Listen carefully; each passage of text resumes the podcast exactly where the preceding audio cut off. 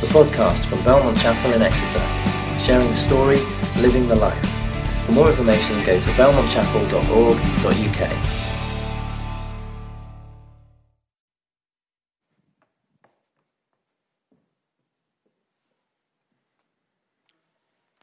So, in a moment, Paul is going to talk to us on the second um, item, theme, in our new series, which is the idea of together. Last week we spoke about singleness, and together, together today, Paul will be speaking about friendship. So, before that, I'm going to read our passage for us. So, this comes from John chapter 15, uh, starting at verse 12. My command is this love each other as I have loved you. Greater love has no one than this to lay down one's life for one's friends. You are my friends if you do what I command. I no longer call you servants because servants do not know their master's business. Instead, I have called you friends. For everything that I learned from my Father, I have made known to you. You did not choose me, but I chose you and appointed you so that you might bear fruit.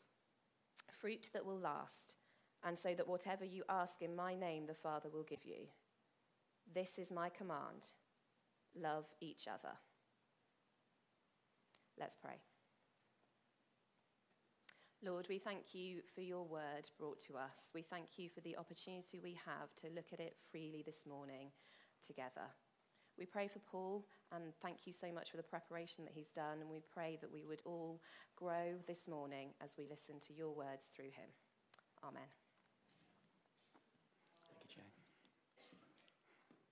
Thank you.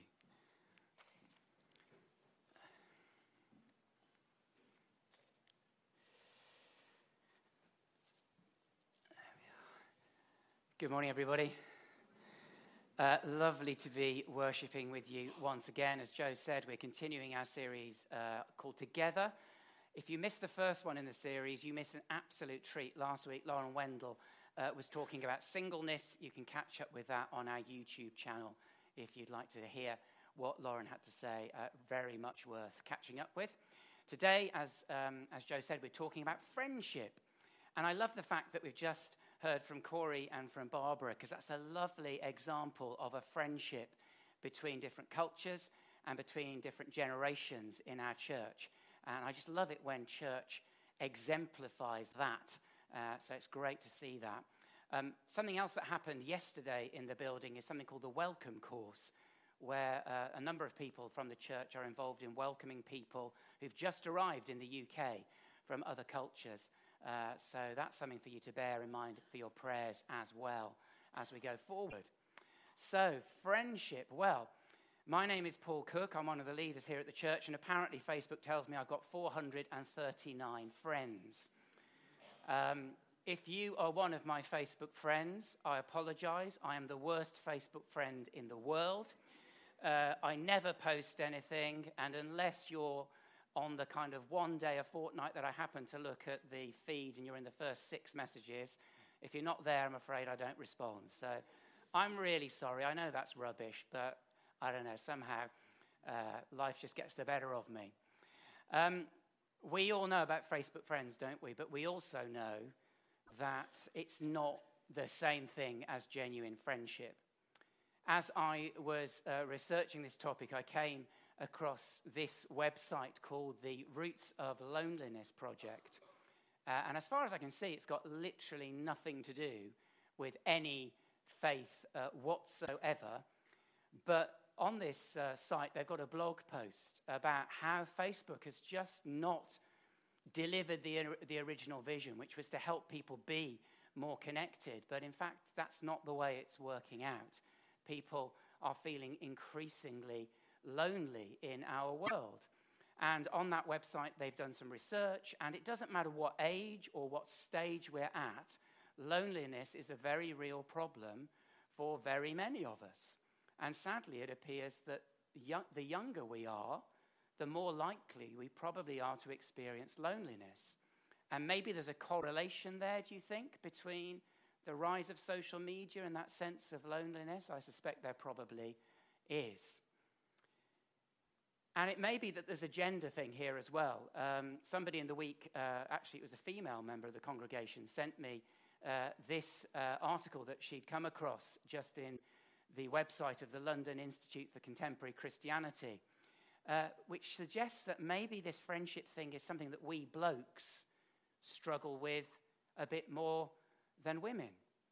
Uh, and the article suggests that we maybe have a lot of mates, but perhaps we don't have many people that we have a genuinely deep connection with. And I wonder if that's your experience. If it is, what can we do about that, I wonder? Anyway, friendship, it's a huge subject, isn't it? How on earth do you talk about friendship in 20 minutes? Um, well, one answer is you cheat and you go to somebody who's written a little book about it. Uh, and you see how they've organized the material. So that's what I've done, okay? So apologies, I've nicked everything from this book by Vaughan Roberts called True Friendship. Uh, Vaughan Roberts says this he says, True friendship basically uh, involves being, uh, or it is crucial, it is close, it is constant, it is candid, and it is careful. Now, I reckon uh, that this morning, whether you're a follower of Jesus or not, and it's wonderful that every week here at Belmont we have people joining us who are not yet followers of Jesus, but are just thinking through the claims of the gospel and what it might mean for them in person and online. Uh, you're so welcome, by the way, if that's you. Really, really welcome with us here today.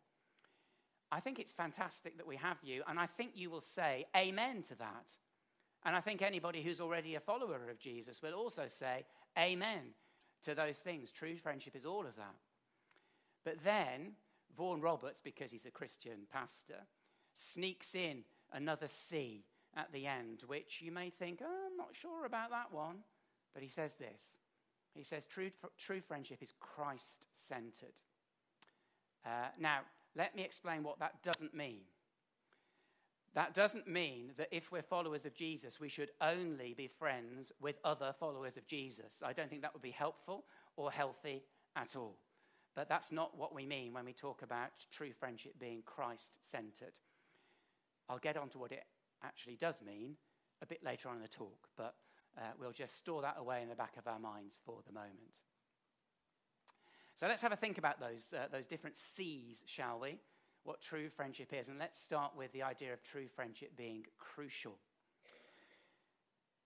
I don't know if you've, if you've ever opened a Bible before in your life or not. Most of you probably will have done. But all you've got to do basically is, is open the first page, open the first page, and just have a quick look down. And not literally the first page, but the first page of Genesis. And you will see again and again and again this statement that God saw that it was good. As he creates the world, he says it's good. But there is one thing that God said is not good. Can, only one.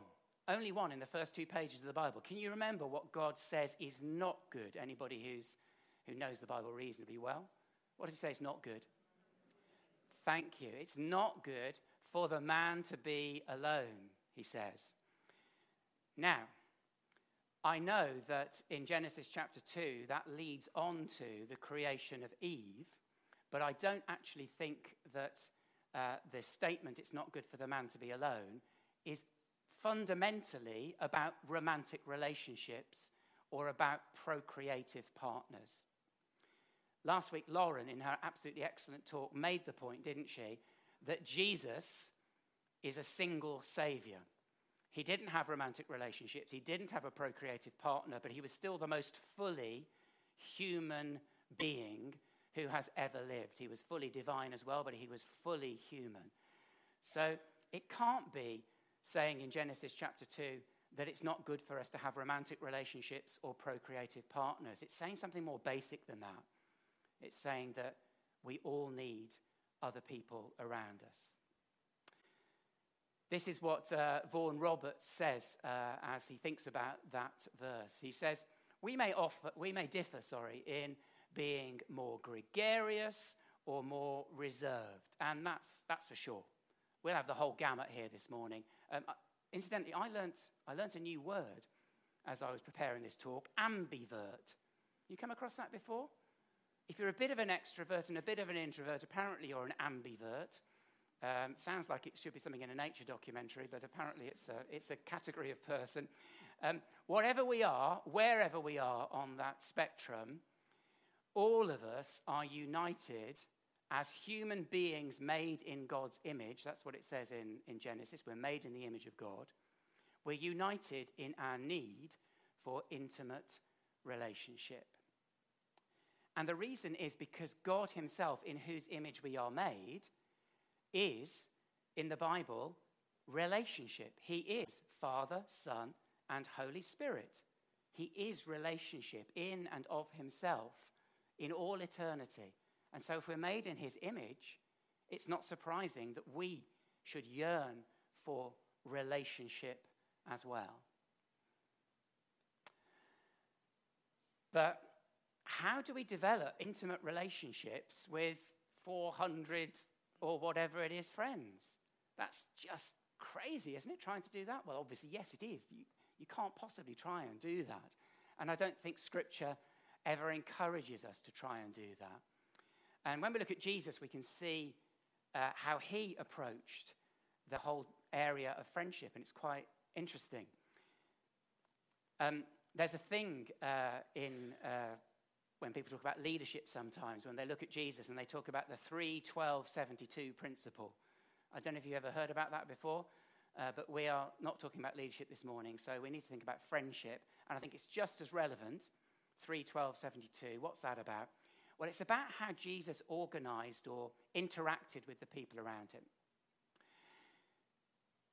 First of all, you've got this great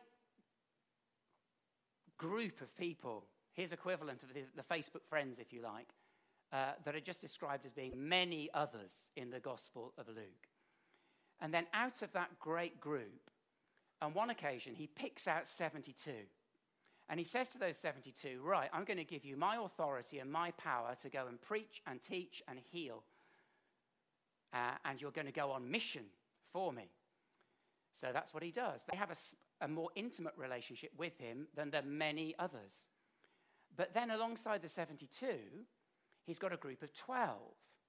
And he says to the 12, I don't, I'm not going to send you out all the time to go and do things. What I want you to do is spend time with me.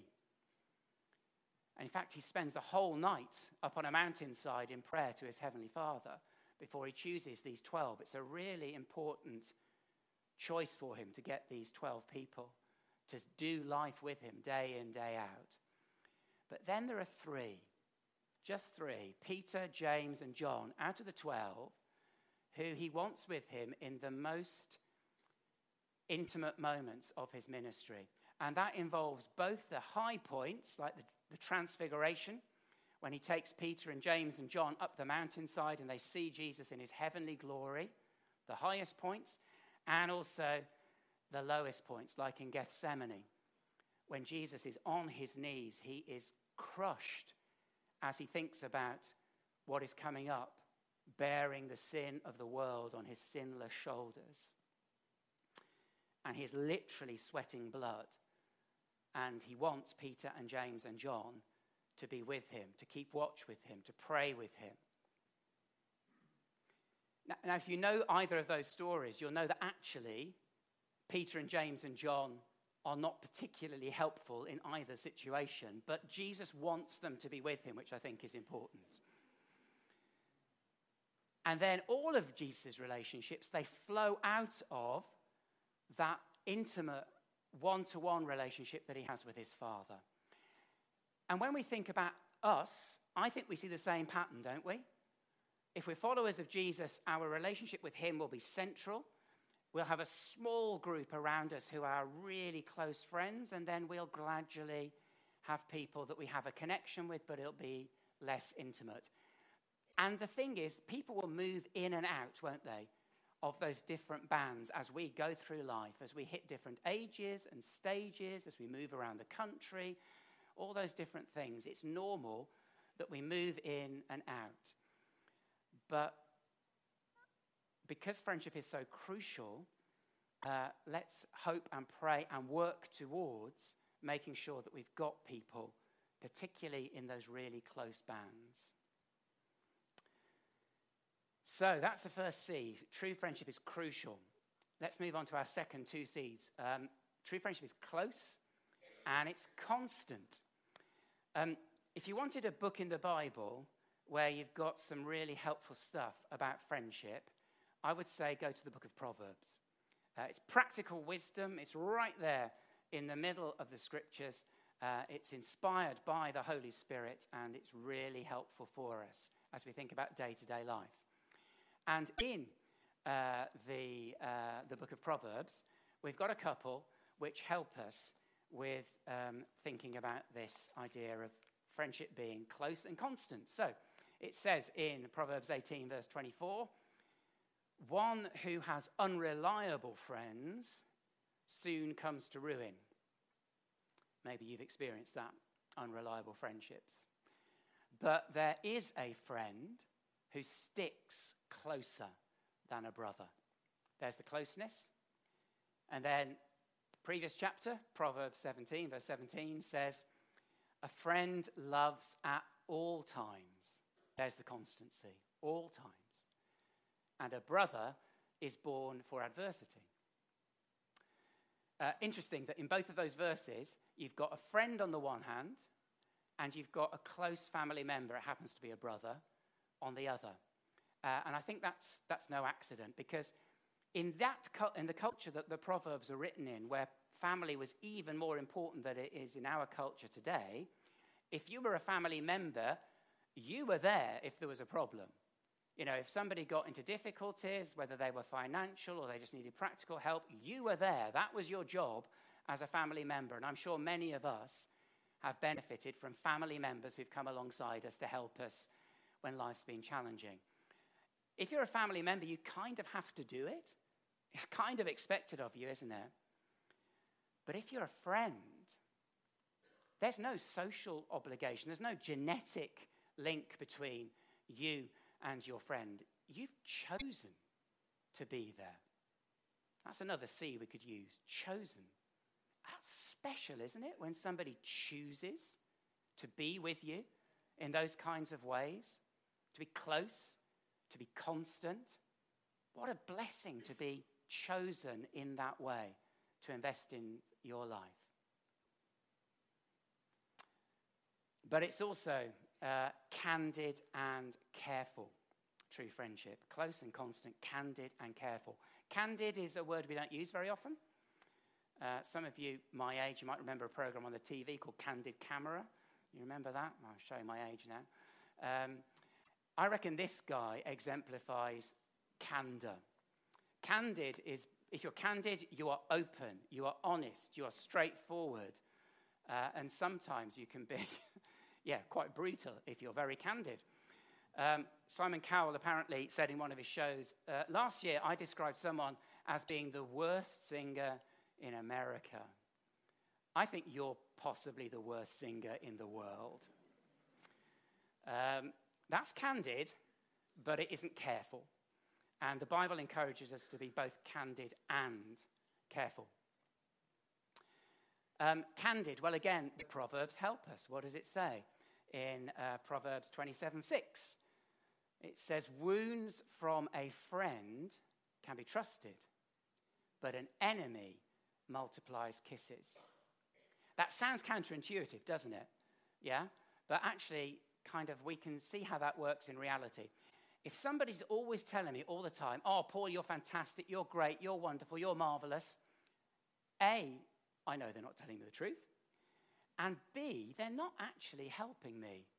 Ultimately, I, of course, I need some positive affirmation. We all need positive affirmation. But if that's all we ever get, we're never going to kind of grow properly. Proverbs says, actually, if you've got a friend, a real friend, then you can, you can trust them to tell you the truth. Even if it hurts, you can trust them. Whereas an enemy, well, they might multiply kisses. After church um, a few weeks ago, um, somebody came up to me, um, a friend came up to me, and challenged me about something in my lifestyle. And I could see it wasn't easy for this person to challenge me. They were kind of a bit nervous about coming up to me. They thought they might damage the friendship that we have. Um, and they said, I really hope you don't mind me saying this, but, and then they, they challenged me about something. And I was so, I was a little bit taken aback at first because you don't always have that kind of conversation. But actually, as I reflected on it, I was just really grateful that that person cared enough about me to challenge that area of my life. And I hope and I pray that people will keep on challenging me about things where I need to think carefully about whether I should change. I really hope that you've got people in your life who can do that for you and that you're able to do it for others. Wounds from a friend can be trusted. But we need to be careful how we do that, don't we? That can easily go badly wrong, and I've been, I've been there where it's gone badly wrong as well. Uh, Proverbs says in Proverbs 25:20 this time, isn't it? Like one who takes away a garment on a cold day. You want your garment on a cold day, don't go taking it away from me. Or like vinegar poured on a wound, ow, is one who sings songs to a heavy heart. Singing songs is good. People who are joyful, people who are full of faith and praise and joy is fantastic. But if you're feeling really down, you don't want them to be boisterous and joyful at that particular moment. We need to choose our moments to sing songs, and we need to choose our moments just to sit quietly and pray with somebody who's feeling really depressed and down. We need to be careful as well as being candid. And guess what? I think the best possible example is Jesus. Uh, we are taking a little break just at the moment from the Gospel of John, aren't we? Um, well, some of you don't know that. We are taking a break from the Gospel of John, for those of you who are new. And we're going to continue the Gospel of John um, into, uh, into the whole of next year, I think. And when we finally get to the very end of the Gospel of John, chapter 21, we'll come to this scene.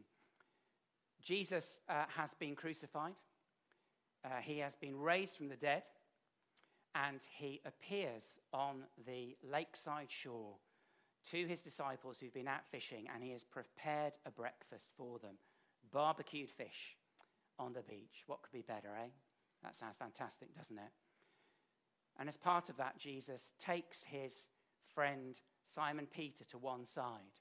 And twice he says to him, Simon Peter, do you, do you love me? And twice Peter says, Yeah, yeah, yeah, I love you. Of course I love you. And then it says, John 21 and verse 17, the third time Jesus said to him, Simon, son of John, do you love me? And Peter was hurt. Wounds from a friend. Peter was hurt because Jesus asked him the third time, Do you love me? Why is he hurt? He's hurt because Jesus is saying, I know that you denied me three times when I was on trial in the high priest's house. I know you came to the fire to watch what was going to happen. I know you were there warming yourself. And I know when that girl came up to you and said, You were one of his followers, weren't you? That you said, No, no, no, never heard of him. Jesus? Jesus who? Never heard of him. And I know you did it three times. Jesus is saying, I remember what you did. You know that I know what you did. But Peter, listen.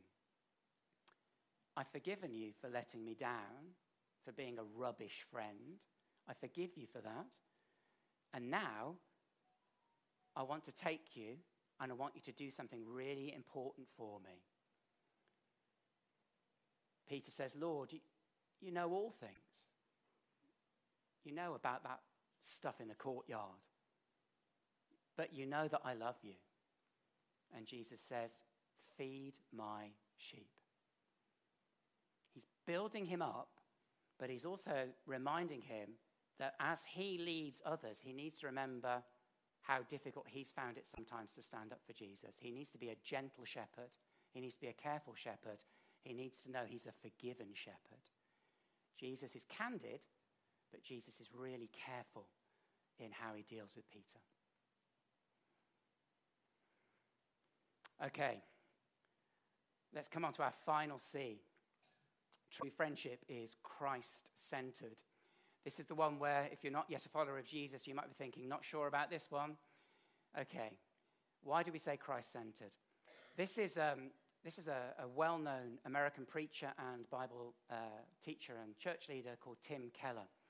And he has got a great sermon on friendship on the internet, okay? So I, I recommend that to you. You can listen to it.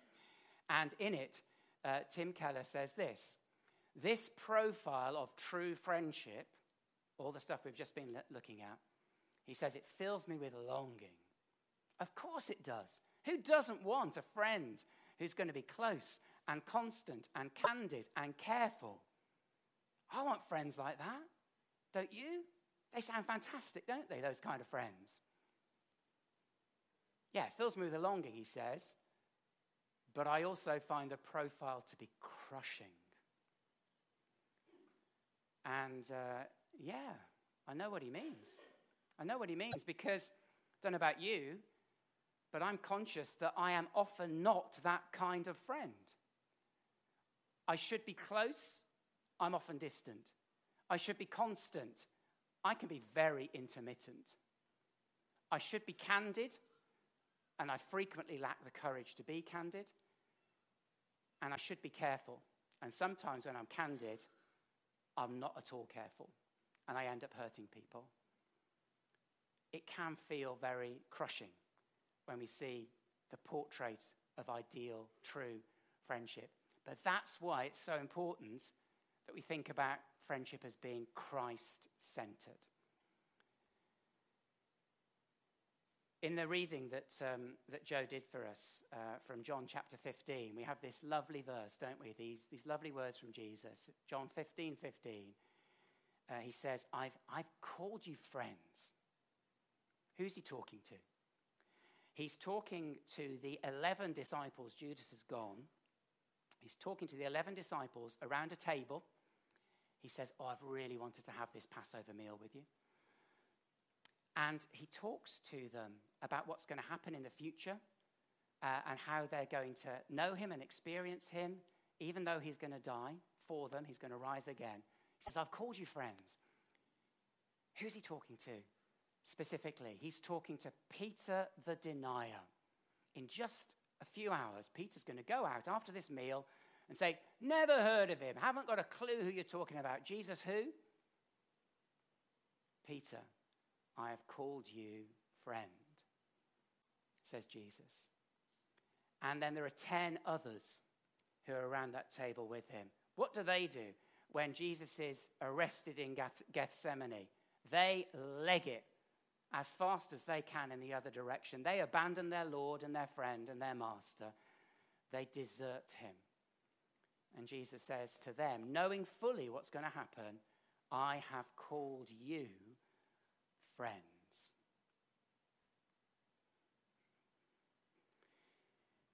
I think it's a really helpful reminder to us that friendship is not about how good we are at being friends. It's not about our merit, because frankly, our merit, my merit, is pretty lightweight. But Jesus' grace, that's heavy. That's weighty. That's substantial. Jesus' completely undeserved favor, blessing, forgiveness, pardon towards me, towards you. That's weighty.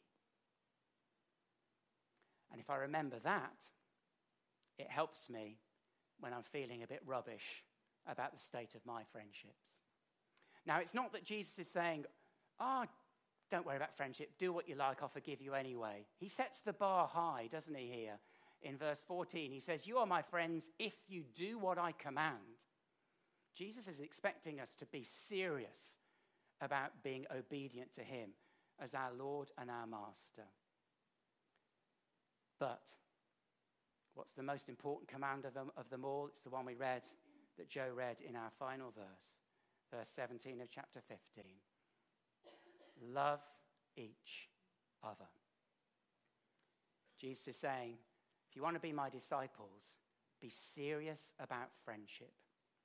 be serious about loving one another and caring for one another in the circles that God has placed each one of us in.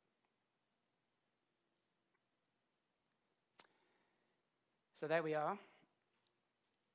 True friendship is crucial, it's close, it's constant, it's candid, it's careful, and I believe if it's Christ centered, it'll help us deal with the times that we let our friends down and our friends let us down because we'll be rooted in the unswerving, unremitting friendship of the Lord Jesus Christ and his grace. Shall we pray?